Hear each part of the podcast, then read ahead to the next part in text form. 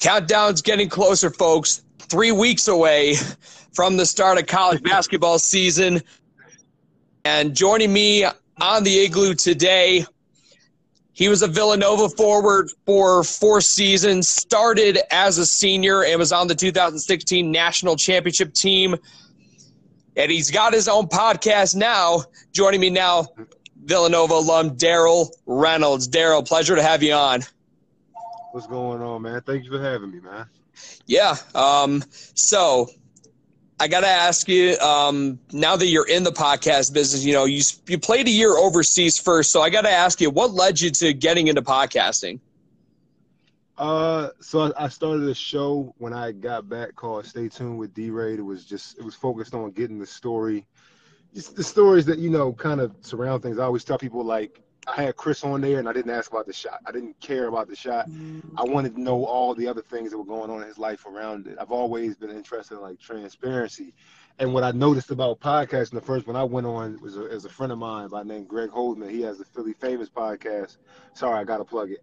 But when I went on with him, I had noticed like, yo, this allows me to just get an in-depth conversation without any issues. You know what I mean? Like there's no interruption, there's no commercial break. Like we was just chopping it up for like 30, 40 minutes. And sometimes you get off topic, but that's fine, you know. And I've always been more interested in those conversations. So I was like, man, I might as well get into it myself, you know. Yeah, and honestly, you know, I've checked out a lot of stuff. You know, you got a lot of your former teammates on there. You mentioned Chris Jenkins, uh, Jalen Brunson, and I believe last year you had Eric Paschall. Am I correct?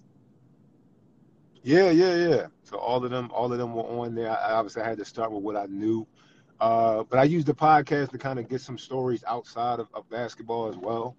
But like I said, just just like hearing people unpack their stories and talk about things, and even my teammates, they would bring up stuff that I never even knew about them. Being in the locker room, being I, I've been locker room somebody for four years, and I never knew certain things about their life until we got on there and talked about it. And I was like, I like this. You know what I mean?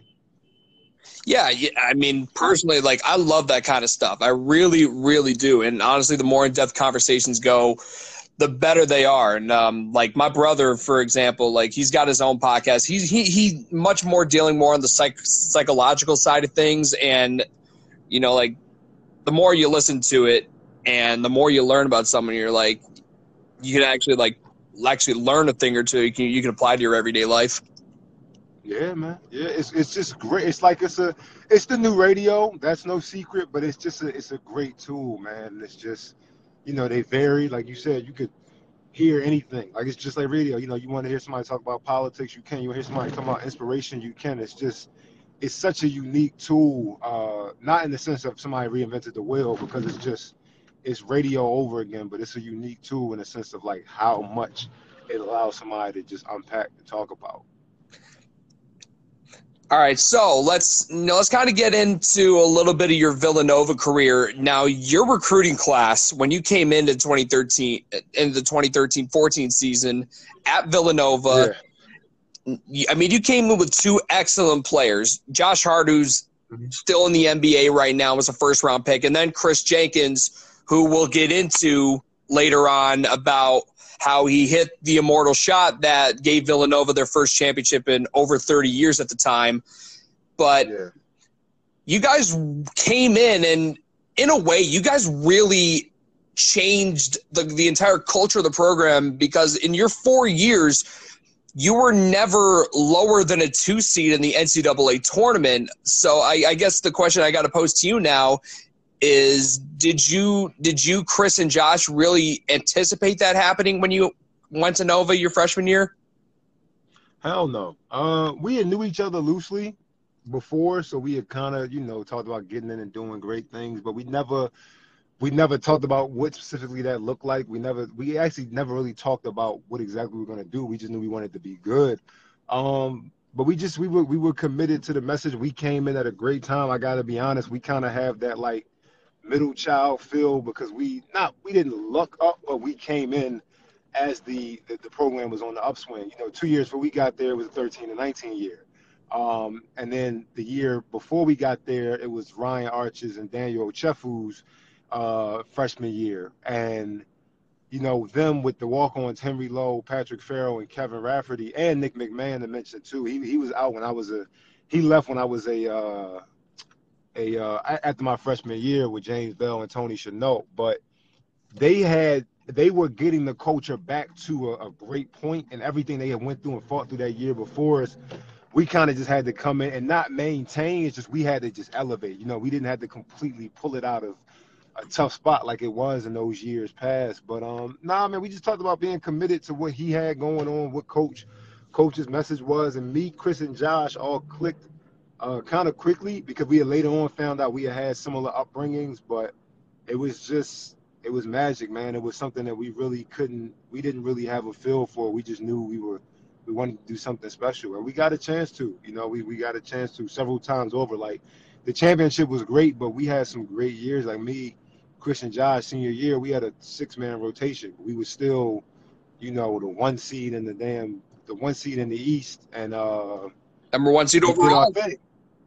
Yeah, exactly, exactly. With with six people, like two of our best players got like Omari was out. You know, he was ineligible. Phil got hurt in the third game of the season against Purdue. So like mm-hmm. to accomplish what we accomplished that year, only losing four games, like it was still wild, you know. But it really, I think it came from just a we didn't think about it. You know, you kind of just went out there and did it. You know. Yeah, and your freshman year, I mean, I think the one game where everyone kind of realized that your group was going to be special was that game in the in the in the battle for for Atlantis. I remember watching that in Pennsylvania with my fam. I don't know if my family was around. I definitely stayed up to watch it. Where you guys faced a couple future lottery picks and Andrew Wiggins and Joel Embiid in Kansas, and honestly, God, I was shocked that you guys were able to pull it out. But like to me, I looking back on it, I feel like that was really the moment where Villanova became the Villanova that it is now. Yeah, that was that was a huge that, that game was. I mean, people joke about how that game was the true uh, championship game. Um, but it was it was it was huge. It was huge because it just it sent the messages for like you said, like for for years following, like what our culture was gonna be, and I think that's the most important thing. It wasn't so much of the wins and losses; it was how we carried ourselves as a program, and that is what allowed for those great years. Like everybody thinks that we just we went out we set out to break all these records and stuff like that, but it really came from a commitment uh, to ourselves, you know, more than anything, and that allowed us to do what we do. Obviously put on top of a lot of talent, put on top of Coach Wright's message. It was a lot that went into it. I'm not about to act like it was just as cut and dry as oh we just believed, but at the same time, um, that's what we leaned on more than anything else. So I mean, so you know, moving forward, um, another another memorable games. One one that you were kind of on the wrong side of, um, and I'm and I'm not. I'm not really sure. I'm. I'm because of how the game ended up. I feel like you did get a lot of minutes towards the end of it, but your freshman year, the game on MLK Day in the Wells Fargo Center against Creighton. Um, I gotta ask you: Have you ever seen an offensive display like that? Hell no. I mean, when they started off, so we had, we had honed in on Dougie so much. They started off, and the guy Wragge gets the the the, the ball like a couple feet over half court and just launches it. You know what I mean? It almost looked it looked careless almost. Like what the hell was that, bro? Like did you really just but he made it. And then he made the next one. And then he ended up with I think he made what was it? He made his first seven threes or something crazy. Yep. Like it was just it was wild. My freshman year, you know, it was it was a learning year for me. I damn sure didn't play. They were just lethal. You know, they were the most offensively lethal. And Creighton, if, if you watch Creighton throughout the year, they've always been great offensively. They've been one of the tougher teams to play offensively in our league because of uh, Coach McDermott's like his his mindset. But it was it was crazy. Based on winning percentage, arguably your best team was your sophomore year, where you guys went 32 and two entering the NCAA tournament. And if it wasn't for Kentucky's undefeated team, you would have been the number one overall seed. And you guys had to overcome uh, quite a bit considering what had happened at the end of the previous season, where you guys were the one seed in the Big East tournament and you get upset by Seton Hall, and then the second round loss to the eventual national champions from you. Any I'm guessing. I'm guessing that loss was definitely added fuel to the fire to have the season that you guys did that year.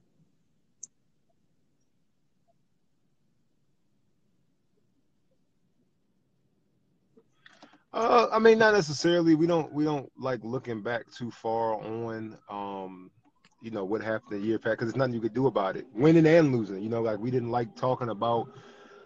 We never called ourselves the reigning national champs or anything like that. I thought, like, obviously, yes, on paper that's what it's going to be presented as, but uh, the stuff in the past, like it's like being in high school. It's like being a, a college player talking about high school days. Like the stuff you did in the past ain't gonna help you at this point. You know what I mean? If anything, it puts a bigger target on your back. Um, so no, it didn't. It it it. Don't get me wrong. We felt it, we understood it, but it was also like, I mean, it, it happened the year before with North Carolina, the year before we got there, and they lost in the second round. It was just kind of like, it was more so that curse of 32 that we were sick of, not so much of how. It was just we got to get through this second week, and obviously we didn't that year, losing to NC State. Um, but no, that was definitely that. To be honest, if you ask anybody versus that first and that second year, a lot of people would tell you that was the year everybody thought we would win. Um, that 2015 year because of how loaded the roster was, because of uh, the talent we had. Like those practices that year were by far the most competitive. Um, you know, with the starting lineup being Dylan, Arch, Daniel, Darrun, and JP.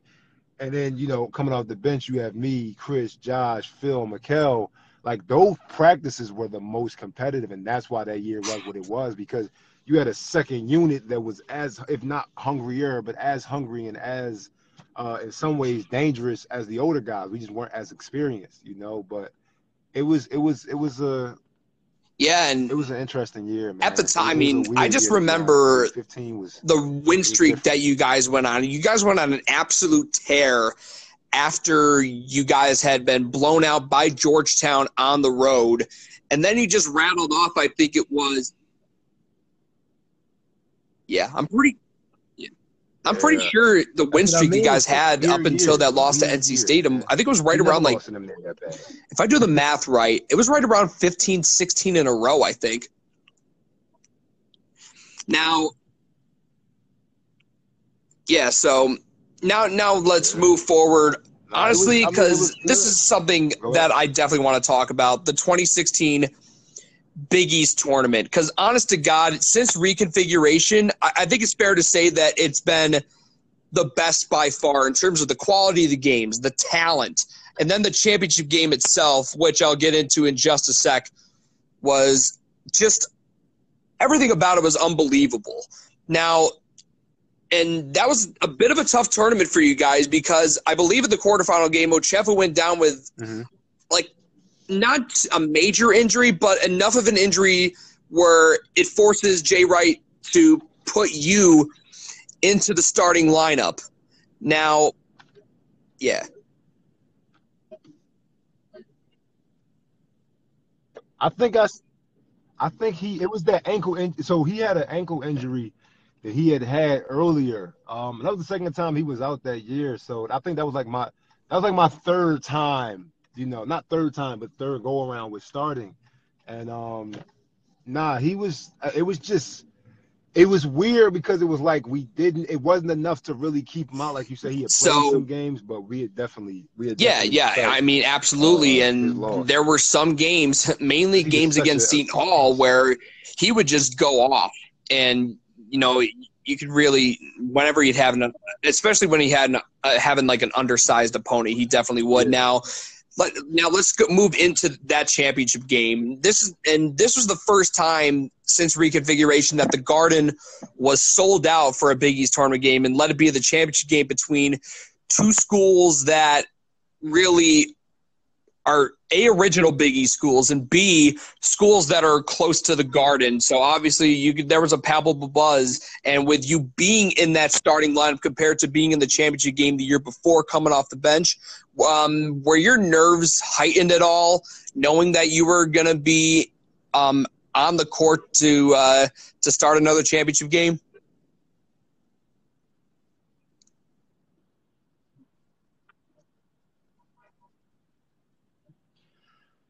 No, Um, I mean, I was, I was, I was excited. The way that way that earlier that year had went when I was not got a chance to start. I, I was excited, man. I mean, playing shit, playing. Let's call it what it is. Playing behind somebody for three years ain't fun. you know what I mean? Like, I enjoyed it. I, I played my part, but I, I was excited, and I was excited to to get it done. And it was just, it was humbling because I had a lot to learn. But you know, it's also one of those things like you know, Coach Ryder speak on like we, like I said, we battled so much in practice. They all had like full confidence in me. It was just, I was excited in a good way, and then afterwards I was humbled. I, I was really humbled, uh, uh, um, because I had to take a step back and realize, all right, you have a lot more to learn. You know, you have a lot more to learn. But um, no, it was it was crazy. Like I said, I don't. He had played that game, you know, and he had, he. I, I think, to be honest, if I could go back, I wouldn't change anything about that game because I think and I, I don't, I don't want to speak for my teammates uh, on this, but I honestly think um, that season would not have ended the way it did without that loss. And I'm not saying we would have been satisfied after that win, but um, it just after that loss, we had to look in the mirror and realize, all right, we have a lot more to learn. We have a lot further to go, mm-hmm. and we lost that game by one point. Like that game ended. Obviously, Isaiah Whitehead went the hell off. Carrington went off. Angel Delgado did his thing. They were great, but what really did what really did it for us that game was we go back and we watch film and realize we made this mistake, that mistake, that mistake, that mistake, that mistake, and we only lost by one. So in our eyes, seeing yeah, that, and was, a lot of games. Tune it up I mean, you guys really just beat down your competition. Where the only real tough games that you guys were put into were your regional final against Kansas, and then obviously the championship game against UNC. But um, before I before I move on to like just talking about that run itself, um, you were talking about uh, you know, like speaking for your teammates. And one guy that said something about that championship game at the uh, at Big East freshman fundamentals program a couple weeks ago was your point guard Ryan Arcidiacono, and he talked about just the overall intensity of that game, and he acknowledged that Seton Hall um, is in fact a rival to Villanova because just how competitive their games often can be. So I guess my question to you is what, especially, and not to mention that the semifinal game the year after yeah. went down right to the wire again in a low scoring game. But what made Seton Hall just so tough for you guys to face um, in Newark and especially in the Garden?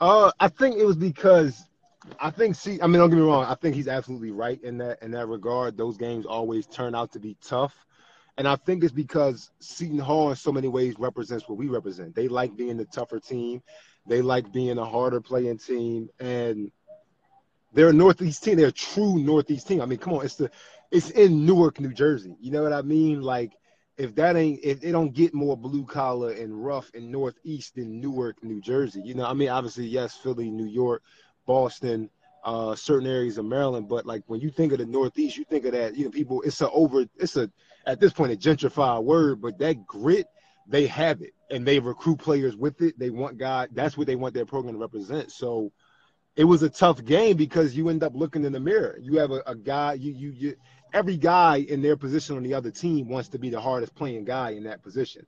So, you know, you got the bigs down low, each big wants to be the big with more rebounds, and not for the sake of the numbers, for the sake of showing how tough and dominant they are. The guards like being tough on defense and like getting into people and like making the tough plays and taking the hits.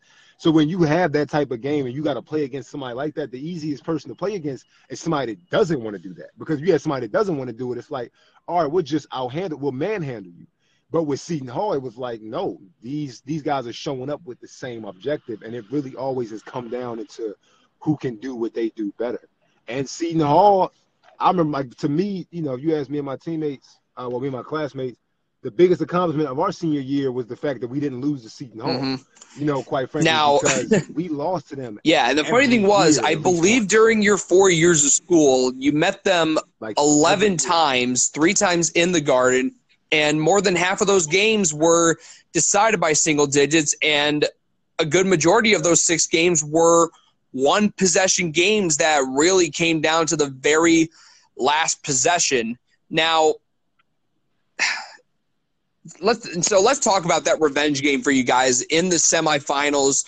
And it, I mean, if there was ever a, the epitome of a rock fight in college basketball, that was that game. And and it just the theatrics of everything from Josh Hart getting the and one on a putback to give you guys the lead, and then Angel uh, missing missing a floater in the lane that could have forced overtime.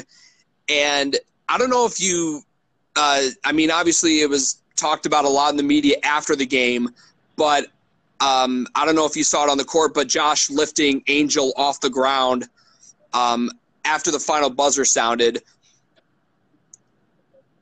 I, I guess the pose. Um, I don't know if you. Um, so did you see it happen at all? And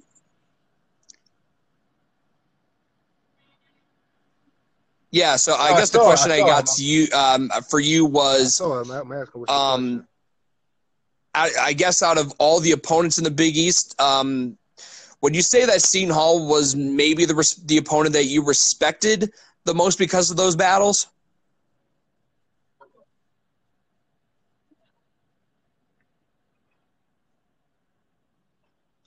Uh, no, because I, I, don't. I don't want to put I, I, respect for us is something that was pretty universal. So I can't say that we had the most respect for anybody. Because At the end of the day, the, that's the beauty of sports, especially a game as up and down as basketball. Is you can lose anybody. That's why in the NBA you'll see a team.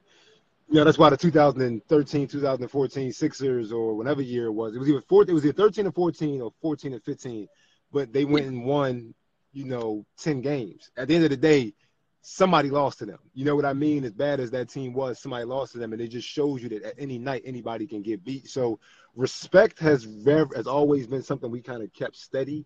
Uh, I will say it was a heightened amount of um of uh, urgency. I guess the best way to put it with Seton Hall, just because of our history. I can't negate that, but okay, so for us has always been something that is very you know. Uh, very, very universal. Now, just talking about just your something overall with I, I got I got to talk about Jay Wright because I mean he he is how, how else how, uh, how what other way can I put it other than just polarizing as a head coach because you got the suit game with his you know tailored suits and he's you know tan slick hair you know and he's and he's charismatic on the court um, but to you what makes Jay Wright Jay Wright to you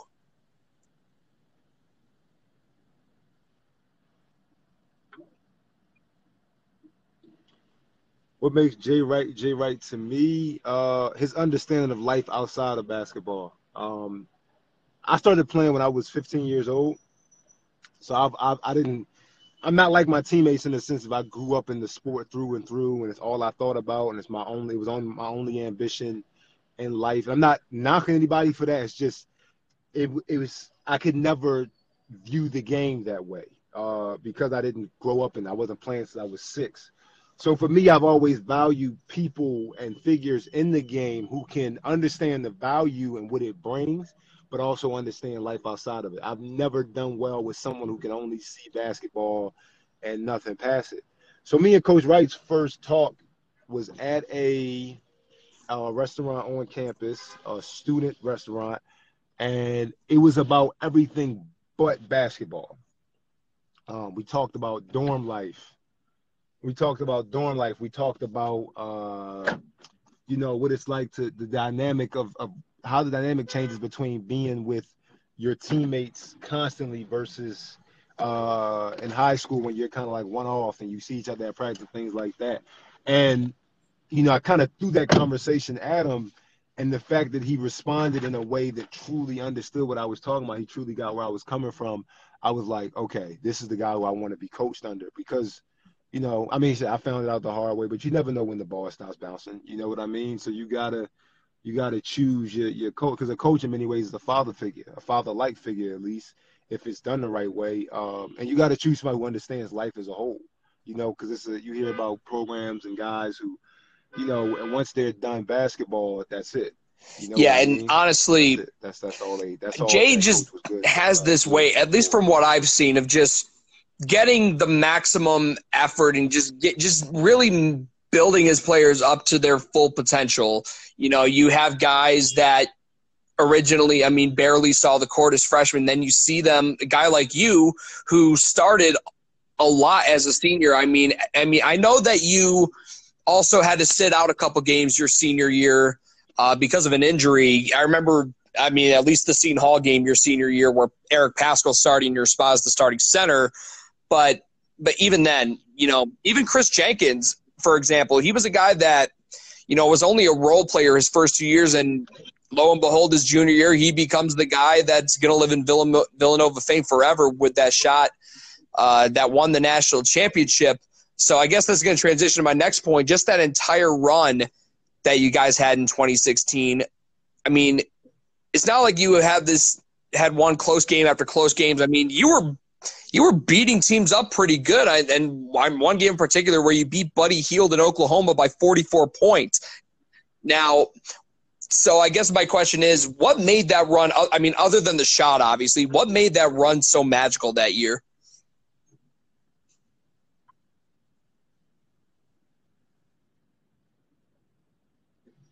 the fact that we were getting better every game. Um, I think that run was amazing because, like I said, after Seton Hall, we had to do some reevaluation as as as not only as a team but as individuals, and we realized how many little things, if we fine tune, we'd be a lot better at. Um, so with us, going through that year and seeing every game, watching film afterwards, realizing that we could have did this much better, we could have did that much better. Even after the Oklahoma game, going into the North Carolina game, we had realized, you know what, we just beat a team by 44 points in the final four. And we made this mistake and that mistake and this mistake and that mistake. And there's no such thing as perfection in sports, but you can you can get damn close to it if you if you keep your eyes and ears. All righty. So, um, I, I that was all right. I'm gonna do a little bit of rapid fire with you if you don't mind. All righty, man. So, uh, you grew up in Philly, so I got to ask you, who's your childhood sports hero?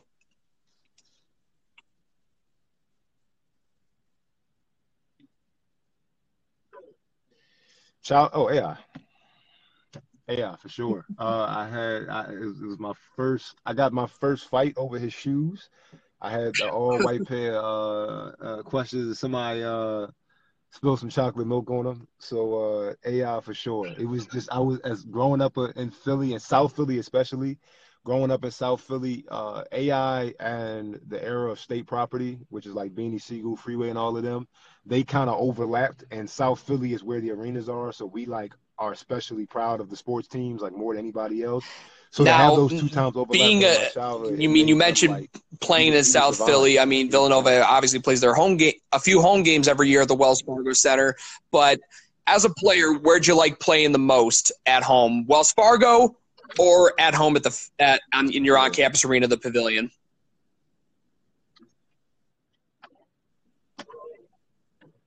I almost said the Fin. Oh, the Pavilion for sure. Uh, back then it wasn't the. I heard you say. You almost said Finneran Pavilion. Back then it was just the Pavilion. just so our senior year was the last year in the in the in the old Pavilion, but. Uh, at home, it's just a special. That's interesting. I mean, the, I'll tell you, the last time I was in Wells Fargo Center, I think it was 11 years old. It was like right around Thanksgiving. I saw a Sixers game against the Warriors that night, and eh, I mean, it, it, wasn't that great of a game, but I, even even then, like even I know, even I kind of noticed that building is kind of cold now that I think about it.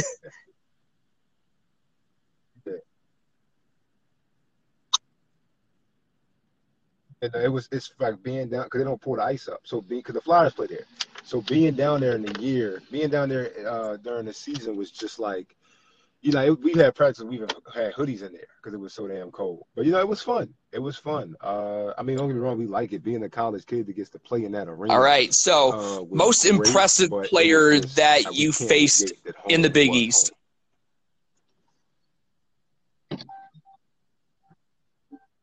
Yeah, whether it be guarding them or just on just on an opposing team in general. In the Big East.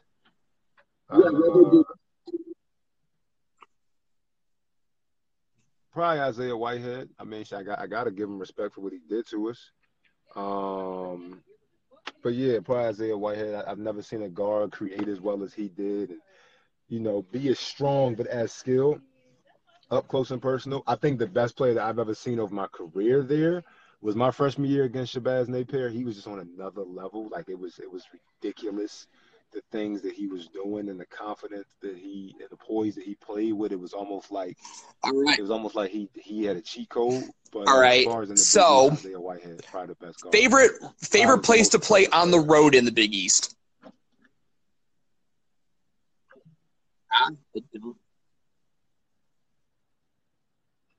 Providence.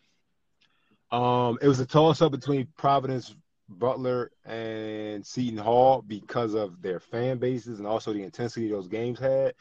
But Providence for me, that being my like true, like true, true breakout game. And I went to school in Worcester. so year, now, so would you say that the dunk was by far the most uh, hostile Providence. environment that you ever had to play in?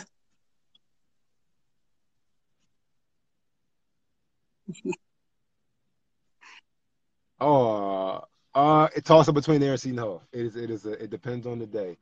That, that that those two fan bases are brutal. Like it wasn't even.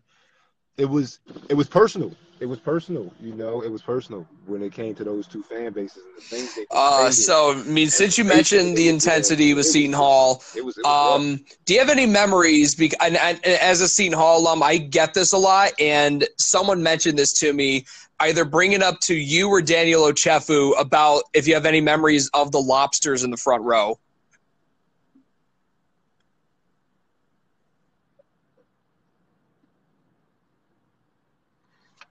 Uh, yes, and it was off-putting more than yeah. anything, but I don't. What, what are you? I'll, I'll, I'll, um, like so basically, I remember seeing um on like on Ochefu's Snapchat story after the game that night where he he kind of called him he kind of called him out and called him obnoxious, so on and so forth. And a couple years after he graduated, they came back to a game and he tweeted something about like, "Ah, those damn lobsters are back." So it's it's like a little fun, but like uh, like a almost like a long-standing rivalry between between him and the um the I, they called them the Rock Lobsters after the B52 song.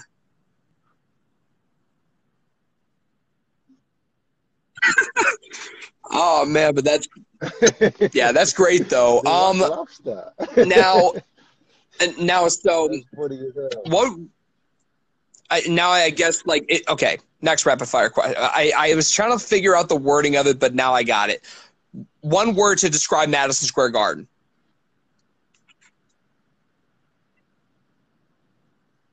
All right.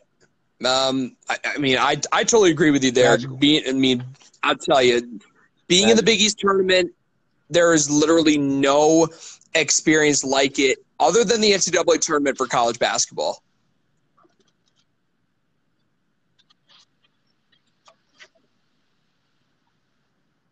Yeah, yeah, no, it's it's there was a uh there was a uh, it's a it's just a special feel when you get in there. It's a, it's a high we get almost, especially during the Big East tournament. I think because you have so many different fan bases and things mixed in that. All right, now, so I remember in 2016 uh, when the Running Man Challenge was a thing. I remember you, you I remember you guys put out a video for that. Now, I, I don't remember correctly. Were you in that? Oh my god! Wow.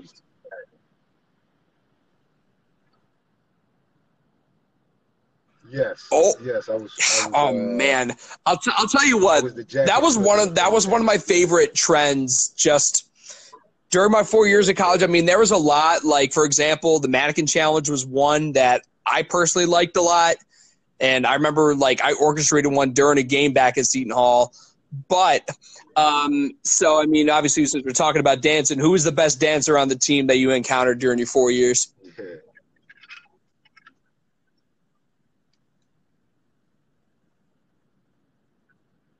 Besides myself, Mikal, Mikal and Eric can uh, uh, a toss up. They were amazing, like especially Eric. You gotta you gotta see him. Man. He could he could move. He could he got that New York like I, I, don't know what they call it, but they got this. They, they got this step uh, that they do. All right, all right. Now, so probably, um, besides me, probably Eric. Now you played in quite a few NC uh, different NCAA tournament venues. I mean, you played in Buffalo twice, but overall, now what city was your favorite that you got to play in just for March Madness? Because I mean, you had a few. I mean, Brooklyn, Louisville, Houston, Pittsburgh, and then obviously Buffalo. Out of those, which one was your favorite?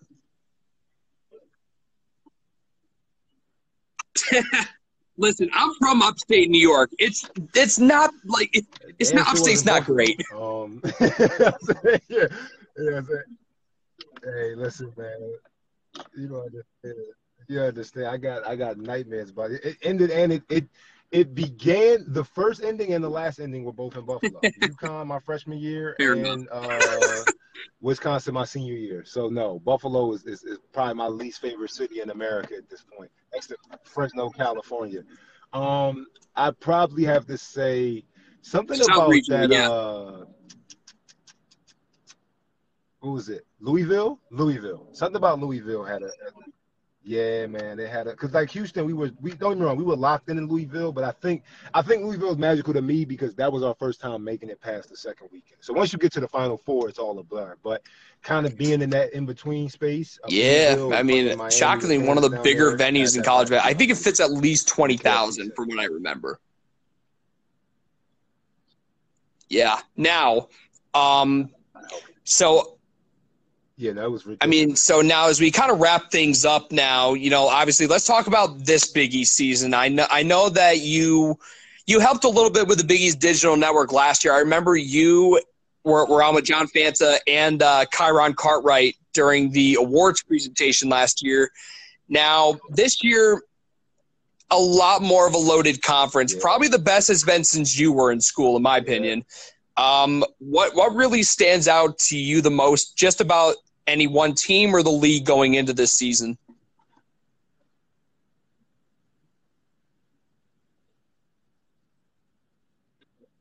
The league going into this season is gonna be so crazy for for for three reasons. Number one, it's um everybody's older and everybody came back. Obviously not everybody, but a lot of people brought back the the bulk of their teams, and it's just been um it's just been crazy to see these young guys grow. But now that they're all sophomores and juniors and seniors, teams that struggled before, now that they have experience, it's, it's, it's going to take on a whole other level of competitiveness. The second reason is because last year, quite frankly, it was anybody's conference. And obviously, Villanova came out on top in the tournament and the regular season. But the regular season ended with pretty much uh, because Seton Hall lost. That's why Villanova, we lost to, no, it wasn't Seton Hall, sorry, Marquette lost uh, that was the only reason that Villanova was the champions uh, outright. It, it, looked like it was going to end in a draw because of the way it was split. So everybody seeing that last year, seeing that it was anybody's conference last year, is going to make for that much more exciting and, and, and, enthusiasm and optimism going into this year, and that changes the team uh, completely when you are hunting, knowing that you know yeah you can do it. And then the third reason is because UConn is, is coming back. So people are going to be trying to solidify their spots because they realize that everything's about to shift. You're about to have an 11 team conference, which means it probably won't be a situation where everybody plays everybody twice like it was. And that was probably the beauty of it being 10 teams. Like everybody got to play everybody home and away now with an odd number that's going to change a bit and let's be honest yeah and, and from what i've heard actually they're going to try to adopt a still keep the double round double round robin format where they do in fact play 20 games and they're going to do something along the lines of what the acc and the big 10 do where they play two conference games early on and then play the other 18 from the end of december early january all the way into march. Yeah so obviously the talent in this conference now is obviously above and beyond what it was a year ago. And now you have the two best players from last year's conference back, and the battles between these two are going to be intense. So if you were to pick between these two guys for Big East Player of the Year, I know they gave the preseason player to to Myles Powell, but is it still Marcus Howard's award to lose, or is, or is Powell the front runner to you?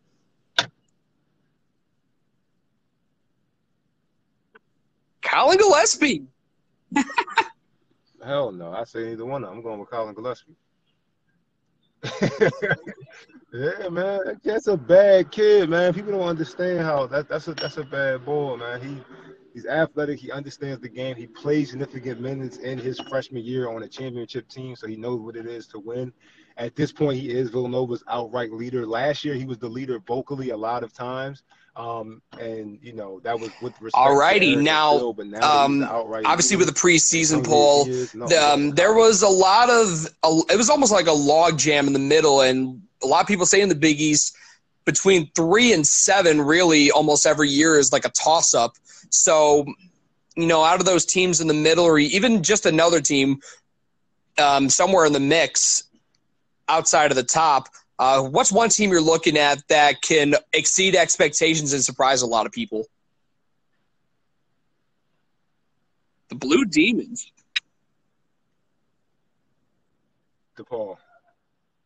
DePaul for sure. Uh, yeah, DePaul has has had some very talented rosters. Haven't been able to put it together. I mean, yeah, I mean, the the addition of Charlie Moore definitely helps their cause now that he's eligible. To me, at least, they now have a legitimate point guard, meaning they have a guy that's not just around to facilitate. He can be a scoring threat and can light can be a problem to any team on any given night, really.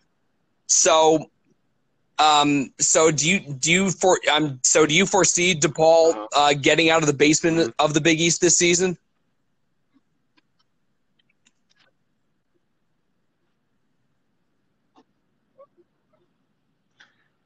I mean, obviously, as a Villanova, right. I don't, I don't have too much at stake in their winning. I don't, I'm not about to act like I'm terribly invested to them being good. But I just, speaking from a basketball fan's point of view, just strictly just basketball, especially Big East basketball. All righty, uh, so great if, if uh, last question before I send you off. Um, how um, obviously your senior year, the Big East sent seven of their ten teams uh, to the to the NCAA tournament. Uh, do you think the league replicates? Do you think the league replicates that fate this that feat this year? Yes, sir.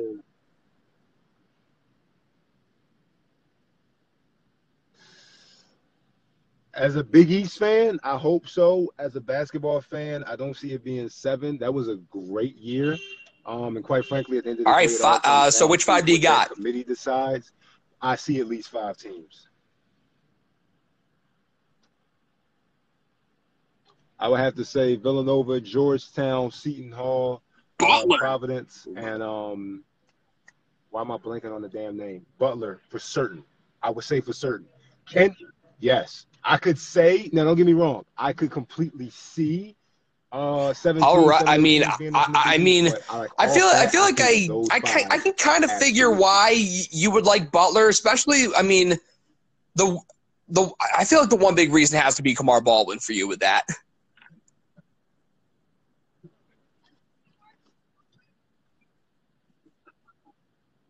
Uh, yeah, Sean Baldwin, McDermott. Jordan Tucker. Um, they have a uh, no, it's, it's, another McDermott there, I believe. Uh, I'm blanking on his first name. Sean, Sean. Sorry, I was, I was I was blanking on his name, but yeah, they have they had like I said, it was a bunch of teams with younger guys who now that they've older and experienced, there's something to watch out for. At the end of the day, people underestimate Butler's quiet confidence, but there's a reason why they went to two Final Fours in a row, and it wasn't just be. Oh my God, it wasn't just because of their coach Brad Stevens. It's because of the coach. All righty. Well, I always appreciate your insight, Darryl. I, I mean, honestly, God, I was kind of shocked that you agreed to this, but you know, this. I mean, this was obviously great talk. We covered a lot, and all in all, couldn't have asked for a better interview. So, D. Ray, thank you so much. Thank you for having me. And welcome back inside the igloo. Thank you again to Darryl Reynolds for coming on during the first segment and continuing on with players that graduated in the class of 2017 in the Big East. We shift over now to a guy that was the starting point guard on the Butler Bulldogs Sweet 16 team that season, and now the director of basketball operations at Elon, Mr. Tyler Lewis. Tyler, thanks for coming inside the igloo. Oh, thanks for having me. I appreciate it. So, let's uh, get right into reflecting on your time as a Butler Bulldog. You came in as a transfer from North Carolina State, and you were a uh, highly heralded prospect as a McDonald's All American coming out of Oak Hill, one of the best prep schools in the entire country. And um, it was a tough transition for you being a North Carolina kid, playing for the Wolfpack, and then going all the way to Indianapolis to transfer for your final two seasons. So, what went into the decision to lead you uh, to Indy? Well, it was a very tough um, decision leaving NC State. Um, still love the Wolfpack. Obviously, grew up an NC State fan, and growing up only about two hours away from Raleigh, and it was really tough. But um, obviously, it was a decision that I felt like needed to be made. Um, committed with Sidney Lowe to his staff at um, NC State, and when he got fired, um, Coach Gottfried honored my commitment. So, and obviously, I mean, you pick a school because of a coach, like not only because it's a great school, but because of the coaching staff. So, I mean, after my sophomore year, um, had two great years at um, NC State, but then transferred to um, Butler, and I think it was one of the great decisions of my life. Um, obviously, just learning all about the Butler way, and the Butler way is more than just like a motto; it's sort of like a lifestyle, and you can it you can use it way more than just like on the basketball court. Like it's something I live my life by every day. So obviously, in terms of the quality of basketball, I mean ACC and Big East. I mean two major conferences in college basketball, and they're obviously power conferences. But in terms of the style of play, did you notice any substantial difference um, when you went from Raleigh to Indy? Definitely. Um, obviously, it's two different leagues and um, two leagues that are like very different in a way. Like, obviously, um, I would probably say the ACC is more like skilled guys, and um, but like the Big East, man, like every team in that league is super tough. Like they're physical. Um, you know they're going to play hard night in, night out, and I mean, there's, I mean, there's ten teams in the Big East, and I mean, I think both the years that I played there, um, seven of the ten teams made the NCAA tournament. So, I mean, whenever you play, when whenever seventy percent of your league makes the NCAA tournament, I mean, obviously, I mean, so-called it's not a Power Five conference, but I mean, arguably, I mean, I would say it's a top three conference in college basketball um, every year. Now, uh, speaking of the huge difference between the ACC and the Big East, is during your two years at NC State, your conference tournament, you played in Greensboro, North Carolina. And that's a major difference compared to when you were at Butler going to the Big East tournament at Madison Square Garden. And I mean, to you, um, if you could just uh, describe what it's like to, you know, play at the world's most famous arena, how would you describe it? Madison Square Garden. I mean, it's, it's awesome. Like you walk in there, you get chills. Um, I, obviously, it's one. I mean, it's the most famous arena in the world, and to think that I had the ability to play multiple games in there, um, is it's honestly a dream come true. Um, obviously, that place. Every kid's dream is to play a game in Madison Square Garden. I mean, let's just be honest. Like when you when you grow up a college basketball fan, you're watching the Big East tournament. You're like, wow, man, I want to play. I want to play in the Garden, and I think that's just something that um, I'm very blessed um, to have that ability to um, play multiple games in Madison Square Garden. So, um, and the big thing is with Butler, um, when you got there, they were coming off the year in which they only won four conference games. And this was the first official season where Chris Holtmann uh, was the head coach during your redshirt year. And they came out of nowhere to surprise a lot of people and ended up, you know, making the NCAA tournament. They were tied for second in the Big East.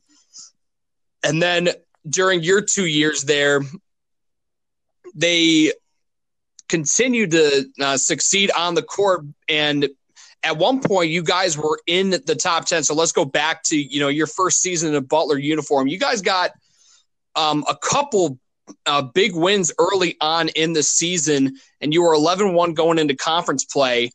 And you guys some i'm you guys somehow some way i'm i was to be honest with you, I was shocked when you guys lost six of your first nine conference games, but yet you still were able to finish strong. You won seven of your last nine to finished out ten and eight in conference. So, um, I got. I guess my question to you is, um, what what really flipped the switch for you guys in the second half of that season? Um, just just staying together. Um, I th- I think every sports fan knows like you're going to hit. There's going to be ups and downs in a season. Obviously, the start of we had a really good non-conference, um, eleven and one, and actually both years we started at Butler. We were eleven and one in non-conference, and I mean it's tough. I mean, like I said before, I mean when seven of the ten teams in the Big East are making the NCAA tournament, like you're you're gonna you're gonna have to play your best best basketball night in night out, and there's no cakewalks in the Big East, and obviously we weren't playing our best basketball, and you know what, Coach Holtmann did many great things um, to help us get over that hump. And honestly, um, I mean, I ended up getting taken out of the starting lineup, and you know what? I mean, ended up helping our team in many different ways. And I think that's what's so great about like Butler. It's just like how everybody stays together. Um, we we were so tough that year. Obviously, we had two great senior uh, senior leaders that year, and Roosevelt Jones and uh, Kellen Dunham. Um, obviously, two Butler legends who will, I mean, obviously be in the Hall of Fame there.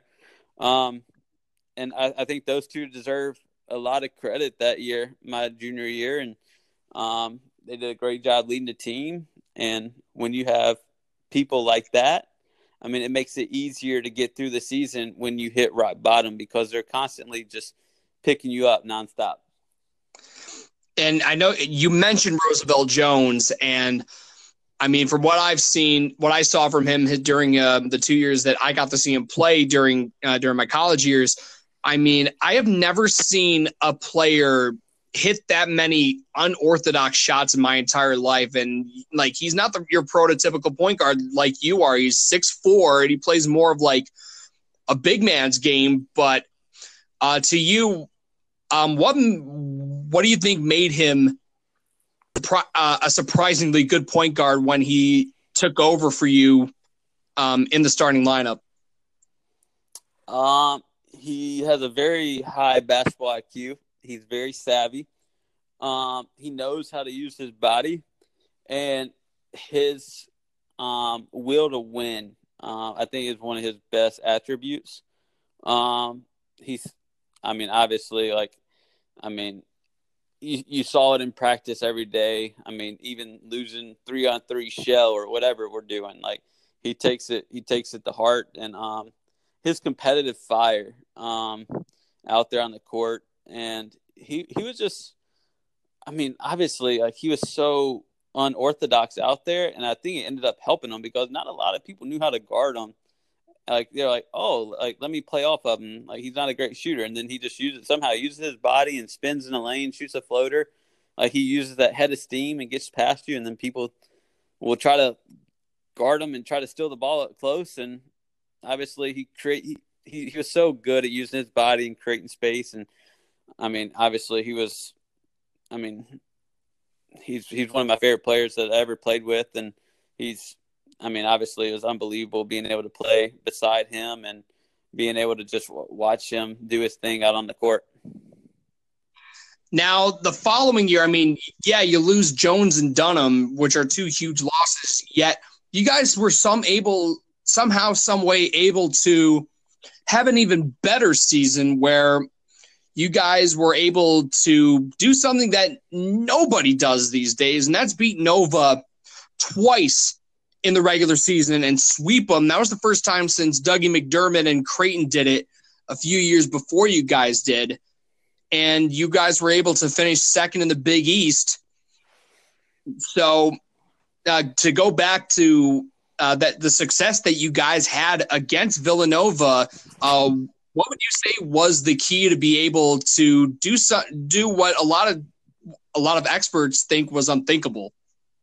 You know what? Like that year was probably my favorite year of basketball in my entire life. Like I mean, it was just a great, great team. I mean, I think we were projected to finish like eighth or ninth in the Big East that year.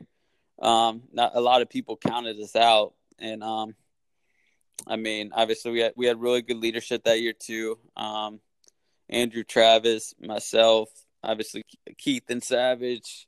Um, I mean, Avery Woodson. I mean, we had we had we had plenty of great leaders on our team that year, and that team was one of the closest teams I, I ever been around. Um, obviously, we had great juniors that year, and Tyler Wideman and Kelan Martin.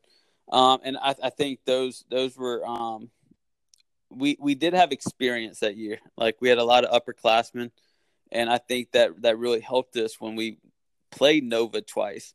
And the year before, um, we always we all my time at Butler, we always played Nova really well. Like we matched up well with them. Like our style was really good against them, and obviously, I mean it, it, it was awesome to hand that senior class their only loss in at Villanova at home. That um, I think it was like Josh Hart and Jenkins senior year, and I mean it, it was it was amazing going up to Philly and um, winning that game on their senior night. Oh yeah, I to- I totally agree with you there. I mean, I was shocked as anybody. Um, I, I mean, I remember coming home and watching, uh, coming back to campus after um, actually, you guys were the game right after Seton Hall and Xavier played, and I just remember watching that. I'm like, there's no way that Butler's going to be able to win because, again, like I said, Villanova during their during that run, they hadn't lost inside the pavilion in you know during the last four seasons, and you guys were somehow able to do that. And however, though, I do want to you know move forward a little bit. Now, you guys um, lost to Seton Hall at home on your senior then about a week later in the Big East tournament, you guys get upset by a red hot Xavier team who was the seventh seed in the Big East tournament, and yet you somehow were able to pick your pick yourselves back up and find a way to make it to the second weekend. How did you guys um, bounce back and pull that off? Um, I think it was just um, staying together, and, and obviously Coach Holtmann – he he taught us the whole season like you can never get too high and you can never get too low. Um, obviously losing senior night to Seton Hall was really tough because I mean we were we were up the whole game on you guys, and I mean Delgado had probably twenty some and sixteen rebounds. I still I still remember that game like it was yesterday, but um. And obviously, going up to Madison Square Garden, um, being the two seed, playing Xavier, Xavier was really good. I mean, not a lot of people. Well, I mean, seven seed. I mean, they ended up get making the Elite Eight. I'm pretty sure that year. And that's um, right. And people don't understand how good they were. I mean, they and that's another team. They lost six games in a row that year, and people don't. And I mean, they lost six games in a row in the Big East, and they make the Elite Eight, and that shows you how good the conference is because I mean, they're a seven seed and they're making the lead eight. And I mean, obviously they have great players that year. They have um, Bluiett, JP Macura. I mean, they I mean they had they had really good players. And yeah, and the funny the funny thing was they lost Edmond Sumner right around the halfway point of conference play to a torn ACL. Yep, and and and you're right. And um, that that year, I mean, they they were red hot going into the tournament, and you know what, we we should have won that game. Um, we we were up and we were up six with probably five to go. And you know what? They they made more plays on the stretch than we did and they end up winning the game. And that's props to them. And obviously um, i don't like to say this but i mean i have i have a lot of respect for how xavier plays the game of basketball. I mean butler fans will probably hate me for that but i mean they're really good. And um, i mean their resume sort of speaks for itself Uh, and then obviously, I mean, I'll be honest with you. When I was filling out my bracket that year, I actually had you guys losing in the second round to Middle Tennessee State, given what they had done the year before in the tournament. So, I mean, after losing two really gut wrenching games, um, I mean, what was working right for you guys to, I mean, not only beat Winthrop and then Middle Tennessee State in the opening rounds, but then to also push, uh, well, give the eventual national champion North Carolina a bit of a fight down in Memphis? Yeah. Um, a lot of people honestly had us getting upset by Winthrop, and I think a lot of people that was like the we were the 4-13 game, and that was the upset pick of the tournament right there. Um, yeah. They they had a good guard. Um, God, I can't think of his name. I think, um, but he was really good. Kamar Baldwin was a freshman, guarded them really well that game, and we ended up, I mean, beating them pretty good. And then the next game, obviously, Middle Tennessee State was a 12 seed. They beat uh, Minnesota, who was a five seed that year. And then everybody had them go on Sweet 16. So we were sort of, I mean, obviously we're the higher seed both games, but we kind of went in there with the underdog mentality of like, man, everybody's picking us to lose. I mean, so I mean, I think that gave us even more motivation. Obviously, if that gives you motivation in NCAA tournament, like if you're playing NCAA tournament, you should have the most. I mean, your motivation should be extremely high. Um, and then we we played North Carolina, who um, obviously if we're if I'm gonna lose to somebody, I might as well lose to the national champion. So um, I was really excited that once they beat us, that they won. But um, I think we they played really well down in Memphis. Um, shot the ball extremely well. Um, they they had a lot of different matchups, and they they they created against us, and they were they were really good. They had a lot of size, and obviously they're national champions for a reason. So, um, but I mean, that was a tough game. Obviously, it was my last game, and losing to a team that's from the state I'm from, and obviously, the crazy thing about it, my wife graduated from North Carolina the year before, so I mean, it was kind of tough, and obviously, um, I mean, it was just it was it was a great season though. Um, that 2017 year was really special. So uh, before we move on to you know your post grad life um, and your coaching career, I definitely want to bring this story up uh, for my listeners who don't already know about this. So my sophomore year, you um, your Bulldogs were in town against Seton Hall. It's a Wednesday night, and um, I my thing in college throughout my four years, I loved making signs. College game day inspired me to you know go above and beyond to do it for every game. And for you, I had made a sign because I kind of knew about, you know, jokingly about like your quote unquote childish appearance that I made a sign that read, Tyler Lewis still eats off the kids menu.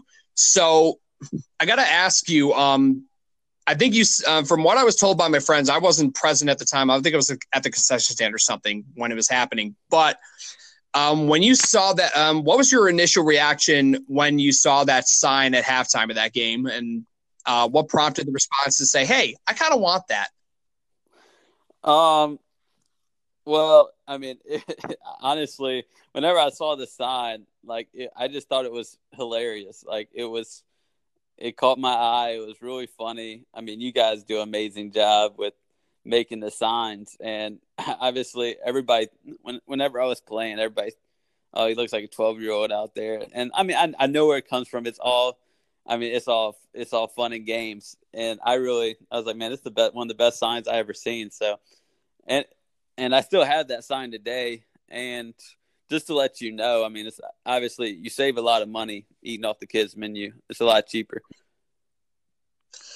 And um, I, so the funny so after the game i was trying as hard as i could to just find anyone who was working the game as like an athletic staff to get the sign to you in the locker room and and somehow we did so i really want to know because obviously i didn't know what the reaction was like in the locker room so um so i guess what was the reaction in the locker room from you know your teammates coaches whoever i mean they they they all laughed. They um they they love the sign as well. Um, obviously they're like Tyler, why the heck are you taking this sign home? I'm like, this is absolutely like hilarious. So um, no, it, it was crazy because honestly, um, one of the security guards gave it to our manager to take it into me, and they're like, "Are like, are you serious right now?" I'm like, "Yes, I'm serious." Like, and it, I mean that's that's really just how. It, um, and then we got on the plane, and then our SID tweeted it out that I was I took the um, sign home, and it sort of just made some news there. So I mean, it, it was it was it was an awesome experience. Um, the guys loved it, and um, no no no no other person made a sign that clever for the rest of the year. Uh, so um, I mean, obviously, when a tweet like that comes out, obviously, you know, the Butler fan base must have gravitated to that. So, uh, did you even uh, take a gander at uh, what uh, Butler's fans were saying about it too? Uh, not not too much. I mean, obviously, um, they all thought it was pretty funny. Um, but I mean, not not too much. They after after games like you know fa- like we would all, families would all come down on the court and they, they would all every, every time they would always after that moment they would always mention it. All right. So uh, moving on to uh, your coaching career. Now uh, right out of college you were able to get a position at furman and you've been bouncing around over the last few years. Start off at furman then you went to east carolina and uh, now you're now you're at elon as the director of player development there so, not, well, director of basketball ops, Krog. Allow me to correct myself there. Yeah, you're good.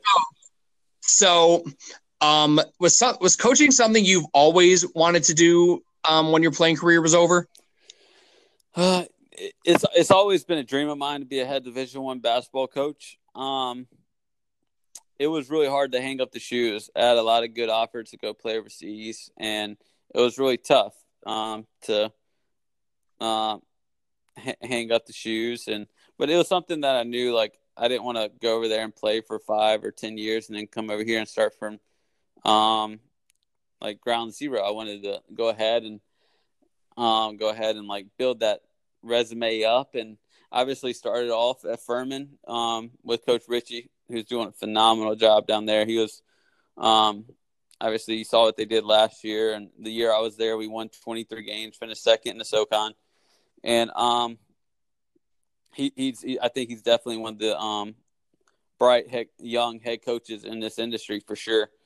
And um, last year, uh, made the move to East Carolina with um, Joe Dooley, and obviously it, it was a really good year. Um, obviously not record wise, but I mean he's he's he's sort of like a basketball genius in a way. Like what he's done at Florida Gulf Coast, and obviously as assistant at Kansas, I mean, he's he's one of the um he's one of the smartest basketball minds that I've ever been around. Um, and then now I end up with at Elon, um, really close to home and really close to um, uh, Coach Schrage. Um, he was my individual coach at Butler my senior year, his one year here. Uh, I mean at Butler, and it's sort of crazy how the world works in a way, like kind of just like works in circles. Like how he was my individual coach, and now three years later, I'm on his staff, and he's a head coach. Um, and obviously, I mean, I have a lot of respect for him. Uh, not only when when I was a player, but now being on his staff.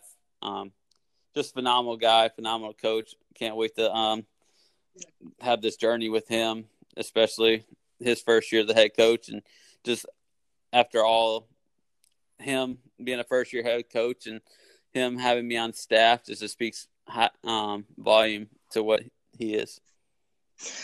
Now, I know you've been removed from uh, college hoops, from playing actively for a couple years now, but uh, do you still follow uh, Butler basketball or the Big East in general?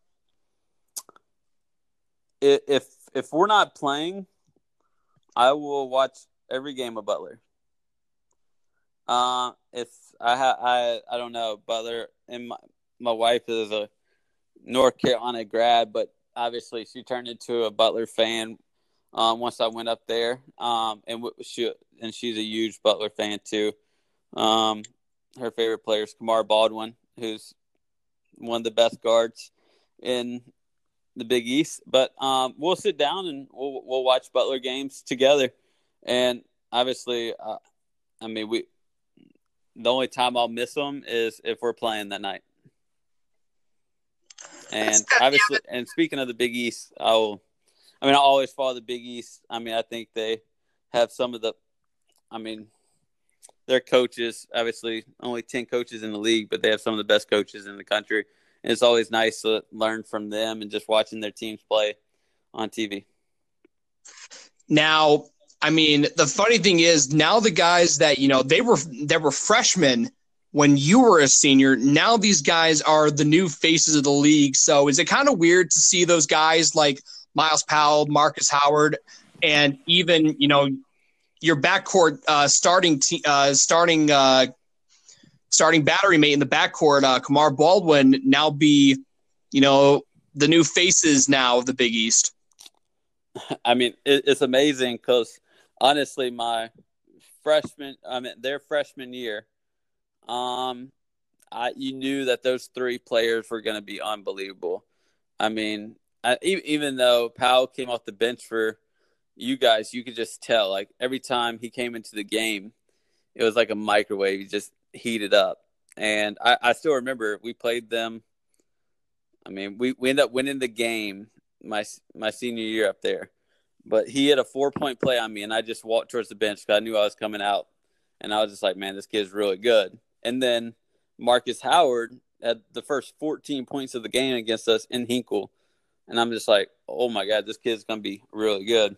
And then obviously, I had the ability to be around Kamar every day in practice, and I saw how how hard he worked and just what he brought to our team as a freshman. And he literally puts the team before himself. And he's one of those kids that has, I mean, he can end up being Butler's all-time leading scorer if he has a really good year this year. And it just shows you his um his character because um, someone with that many, um, all that talent and all the awards he has won, like he's always putting everybody else before himself, and that just speaks highly of him as a person. I mean, he's a better person than he is a basketball player, and that shows you. He's such a good basketball player.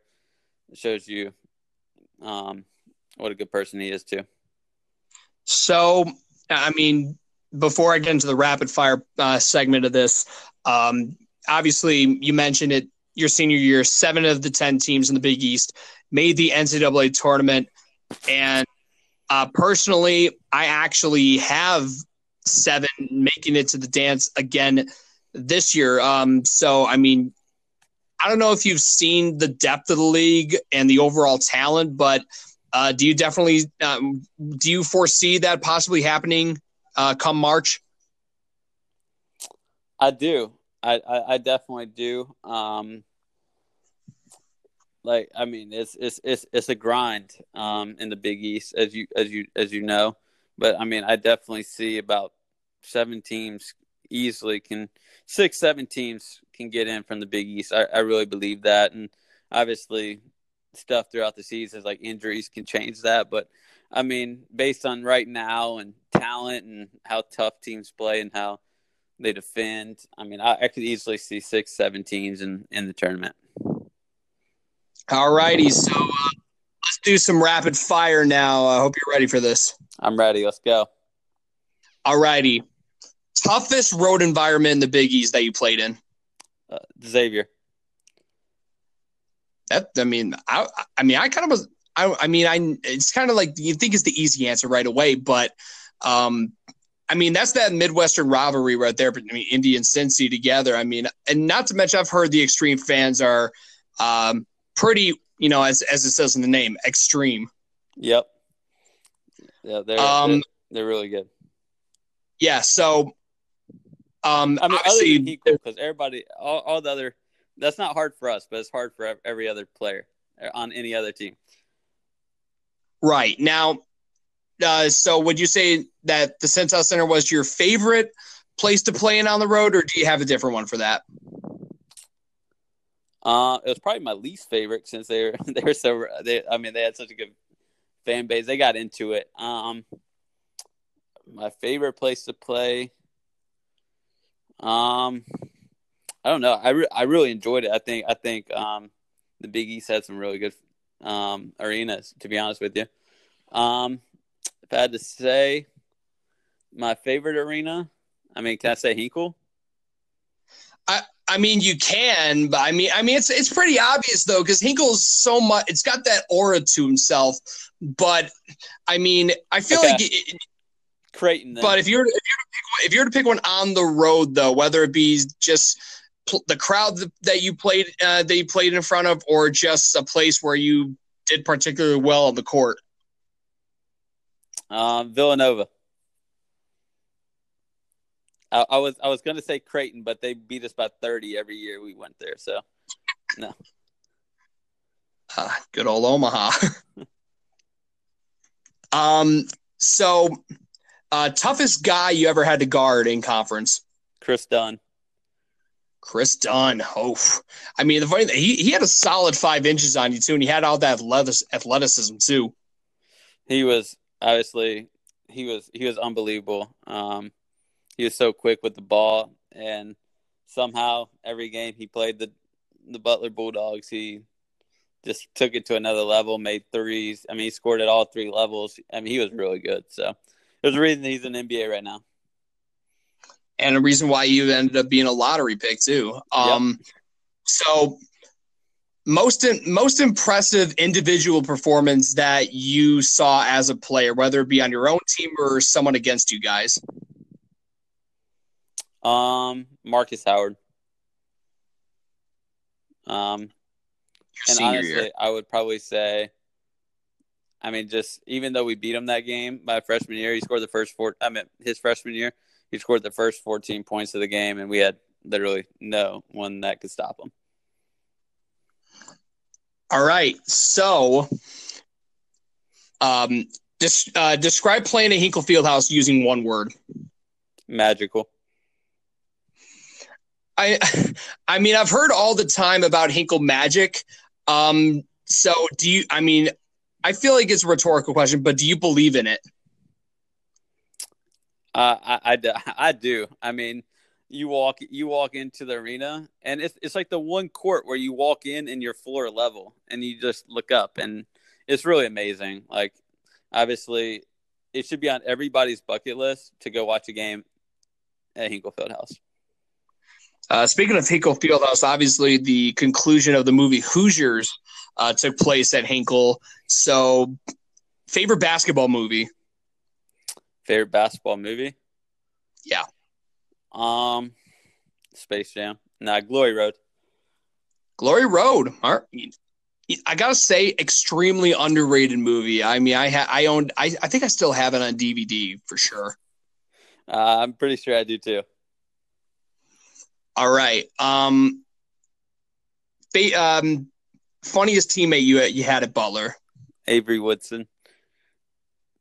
It, you know, it's the funny thing is, oh man, Avery Woodson was the target of um was the target of one of my signs that I made for him when during his one year at uh at Butler, and it said uh, Avery Woodson's favorite character on The Office is Toby. he he he was he was he I mean, he was one of the reasons that when you were in your low point, he was like one person who was positive positive hundred percent of the time. Now he could go 0 for 10 and he would still like make a joke at the end of the game. And I'm like, dude, I would be going, I'd be like all in my feelings right now. And you're sitting here joking around. Like, I mean, he's just an awesome guy to be around. He's a great teammate. and right. that's, that's why, I mean, he just, I mean, if you were around him and obviously the Butler fans know that I mean, he was a comedian nonstop. All right. Now, I know you're a North Carolina boy, and I mean, I know country's big in the South, but uh, favorite musical artists? Favorite musical artist? Yeah. Um, Luke Combs. Luke Combs. I mean, uh, what? Shoot trying to think like the name sounds familiar. Beer never broke my heart, right? Yeah. Yeah. See, like I'm not a big country guy, but like with the like with the way like because I'm a lot of around a lot of Southerners for the baseball team I work for every summer. Summer, so they put me onto a little bit of country, and "Beer Never Broke My Heart" was one of those songs that you know they they wanted me to you know take a look at. So, uh, not not really surprised that um, you ended up uh, picking uh, picking someone country. Um, so, uh, moving forward, um, favorite part about uh, coaching? Um, making an impact on um, our players' lives. I mean, that's a that's a great answer right there. Um, so, um, um, which conference do you think has between the ACC and the Big East? Um, which uh, which fan bases would you say are are the most route uh, are are the um are the more rowdy of the of the two? Um. O- overall, probably the Big East. I mean, obviously there's there's some rowdy fans in the ACC, but I mean there's there's so many teams in the ACC. I mean there's some teams that barely get any crowds, so I'd probably go overall Big East. Yeah, I mean, I mean, honestly, other than maybe DePaul, I think, I mean, everyone, every team in that conference draws pretty well. I mean, and that and that's saying a lot, especially with, yeah, especially. I mean, last year, I don't know if you knew this, but last year's first round session, you know, like night one, like the the bottom four teams playing each other, that session sold out. Yeah, it's it's it's unbelievable, and um, yeah, I'd probably say. I mean, no disrespect to DePaul or anything. It's just, I mean, all the other nine schools that you play against. I mean, they're they're pretty rowdy. Um, out of the Big East cities that uh, you got to play in, I mean, obviously, a lot of them are in pretty big markets. So, you know, out of all those cities, which was your favorite to uh, visit as a as a visiting player um, during the season? Um, well, uh, I, I, I like I like Milwaukee. I like Marquette. I like going All right. Marquette. Even though it's it was probably like and, like getting frostbite level of cold. And, and, and, maybe I'm biased a little bit because that's where we won our first two games versus Winthrop and Middle Tennessee State. So maybe I'm a little biased. I mean, it's it's it's fair though. I mean, earlier when I was talking with Darryl Reynolds, I was talking about the cities that he got to play for the tournament, and he said he absolutely despises the city of Buffalo. uh, yeah. That, yeah, that's where um, they lost to Wisconsin that uh, during your senior year, and then three years before that in the second round, they got beat by Shabazz Napier and UConn. So he's got a obvious. Um, I mean, it's obviously a lot. Not so many great memories have happened in in. it, it's, it's amazing like how like that plays a role, but I mean, it definitely does. I mean, it's just like Milwaukee for me, but it's the opposite factor.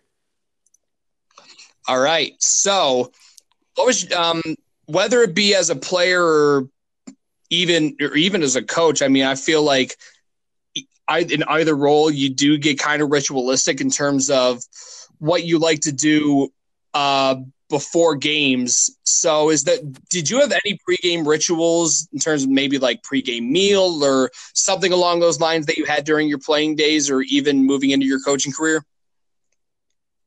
Uh no. Um not too many.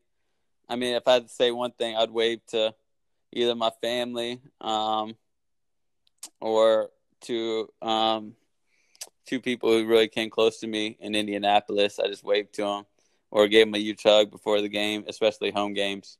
They sort of became like my Indianapolis parents when I, obviously my parents came to a lot of games, but they kind of just made me their own when I went up to Butler. So obviously showed my respect to them and either waved and went in the crowd, gave them a hug, or just you know, just I mean, I wouldn't say I had a pregame ritual at all. Alrighty, uh, so last question I got uh, for you before I let you go. Um, would um, would you say? I, I mean, obviously, the the old Big East die um, quote unquote died out during uh, your freshman year of college, and then you stepped into the new Big East. Um, so, you know, based on your experience, would you say that the new Big East is kind of getting to the level that the old Big East was at before? I, I I think it's already at the level like talent wise and like basketball wise. I just think I, I think it's really good that UConn's coming back in it. Um, I think that will obviously build more of a fan base back up to where it normally was. Um, I mean, obviously, when you think of the Big East too, you think of Syracuse, and I mean, you think of Pittsburgh and high schools that jumped to the ACC. But I mean, at the end of the day, like I, I think this Big East is doing a really good job, and obviously talent wise right now, and getting teams into the NCAA tournament. Um, I mean, it's really strong. Like people may disagree that it's not the same as it was, but I mean, they're, they're doing pretty good for themselves. All right, I, I might have lied. So I, I think this is the official final question. So, um, I guess all in all, what were your overall takeaways and your favorite memories just from, even though your time in the Big East playing at Butler was abbreviated, um, how what were your biggest takeaways from playing in the conference and what were your favorite memories from it? Favorite memories, definitely. Um, takeaways too. Uh, takeaways, just favorite memory. Obviously, one of my favorites, Sweet Sixteen run. Um, meeting Villanova twice that year. Um, biggest takeaway is just how how good everybody is in the conference and how hard you have to work every day to just maintain um, being one of the top tier teams in that league. And um, I think that was the biggest takeaway is just knowing that if you don't play your best game, if you don't bring it your all that night, like you're have a chance to get beat. More than likely, you're going to get beat because you're not playing your best. All righty. Well, Tyler, you know, I know you got a busy schedule now at Elon, but I really appreciate you uh, taking the time to join me inside the igloo. Uh, best of luck to you and and the Phoenix this year. I know the CAA, it's a solid conference. You got a lot of pretty good teams in that conference every year. So uh, best of luck to you and your team. And I mean, we're only three weeks away from opening night. So uh, best of luck uh, throughout the season. We hope hope your team does well. Thanks, appreciate it. Icebreakers coming up right after this. It's that time again. It's time for this week's icebreaker. Now, a couple weeks ago, I talked about the Big East and social media and teams improving their overall social media presence on their official team accounts. Now, I'm going to be talking about social media again, but something a little bit different. Now, I was just browsing through Twitter a couple days ago, and the athletic director at St. John's, Mike Cragg, was holding like a live question and answer session where anyone who replied to his initial tweet wanting to ask him any questions about athletics, really anything to do with any of the programs, obviously the big ones being men's and women's basketball, he was answering a lot of those questions and being involved with the community for which you're the athletic director of, whether it be for just fans, alumni, anyone who's following, really, it shows that they care and want to be able to satisfy, you know, the fans and the alumni who want to see nothing but the best at that university. He was talking about season ticket deals that are going to be coming out soon for games at Carnesecca and games at the Garden. He was talking about the changes that were made inside Carnesecca Arena, where they took out the overhanging scoreboard, scoreboard around uh, above half court in place of banners to honor the programs that call that place home, men's and women's basketball, as well as the volleyball team, who has been having a pretty good year themselves. And I guess what I'm going to tie this into the fact that I think Mike Cragg is really setting a standard for catering to his university's community. And I guess I'm really going to call upon the rest of the ADs that do have a Twitter presence to do the same as well. I know Pat Driscoll at Providence, who, by the way, I, will make this plug here. He is an upstate guy. He was just actually inducted into the Hall of Fame at Ithaca College last weekend. So I definitely had to make that plug there. But Pat Driscoll, I know he has quite a bit of a Twitter presence. I know Bryan Felt, the new AD over at Seton Hall, also has a presence as well. And then the other ADs, uh, Bruce Rasmussen at Creighton for one, Mark Jackson at Villanova. Just just really all 10 ADs. I know that it's kind of hard when you're not social media savvy, and I totally get that. But if you are on Twitter or Facebook or anything that will have a strong outreach to your supporters, fans, alumni, like I said, you know, that's going to be huge. And to inform them of what changes are coming around the athletic programs. Obviously, for example, with Seton Hall, um, they just renovated Owen T. Carroll Field, which is a dual purpose field for soccer and baseball. They completed the soccer side, and they've been doing a pretty good job of updating us regarding the overall status of how the renovations were going with the soccer field just getting finished about a month ago, and now the baseball side being worked on from now until the beginning of the season in in March. And I know Bryan Felt he does a week uh, monthly video newsletter where he talks about everything going on around the athletic program. But I will say, as great as that is, a Twitter Q and A every once in a while wouldn't hurt, and I think it would be very beneficial, not only for Seton Hall, but really every other Big East program to do the same as well. Keep fans and alumni informed of what's going on. Keep the buzz going, not just for basketball, just for everything, because the Big East does have a lot of good programs around its other sports. They got two nationally ranked volleyball powerhouses in Creighton and Marquette. Men's soccer they produce solid programs year after year. Georgetown and St. John's. St. John's is number seven in the country, and Georgetown's number 12 right now. And they just have solid programs all around the conference. And even women's soccer, Georgetown's a powerhouse there. And they have a couple other really solid programs in women's soccer. And then baseball's got some solid teams with Creighton, St. John's, Seton Hall, Xavier. And same with softball. So you can't really you know, discount all those other sports. I know men's and women's basketball is obviously important, but long story short, Mike Cragg, keep doing you. I love the fact that you're keeping everyone in St. John's in the loop about what's going on, and that's what's going to keep fans coming in night in and night out, no matter what the circumstances are. And I feel like that's really important and undervalued so I think for the rest of the Big, Big East athletic directors, take note of what, what Mike Cragg is doing. You don't have to be a carbon copy of that, but definitely do something along those lines and keep your athletic communities involved because, you know, after all, you know, alumni like myself, you know, we love coming back and seeing what's new with athletic programs and with the entire athletic department. So just hope that Mike Cragg has really set a strong precedent and maybe the rest of the Big East can follow suit.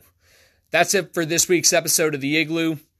Tune in next week and, and follow along me for updates um, at the Real Timmy Ice on Twitter and Instagram to get the links to my episodes as well as get some spoilers on who might be stopping by the Igloo in the near future.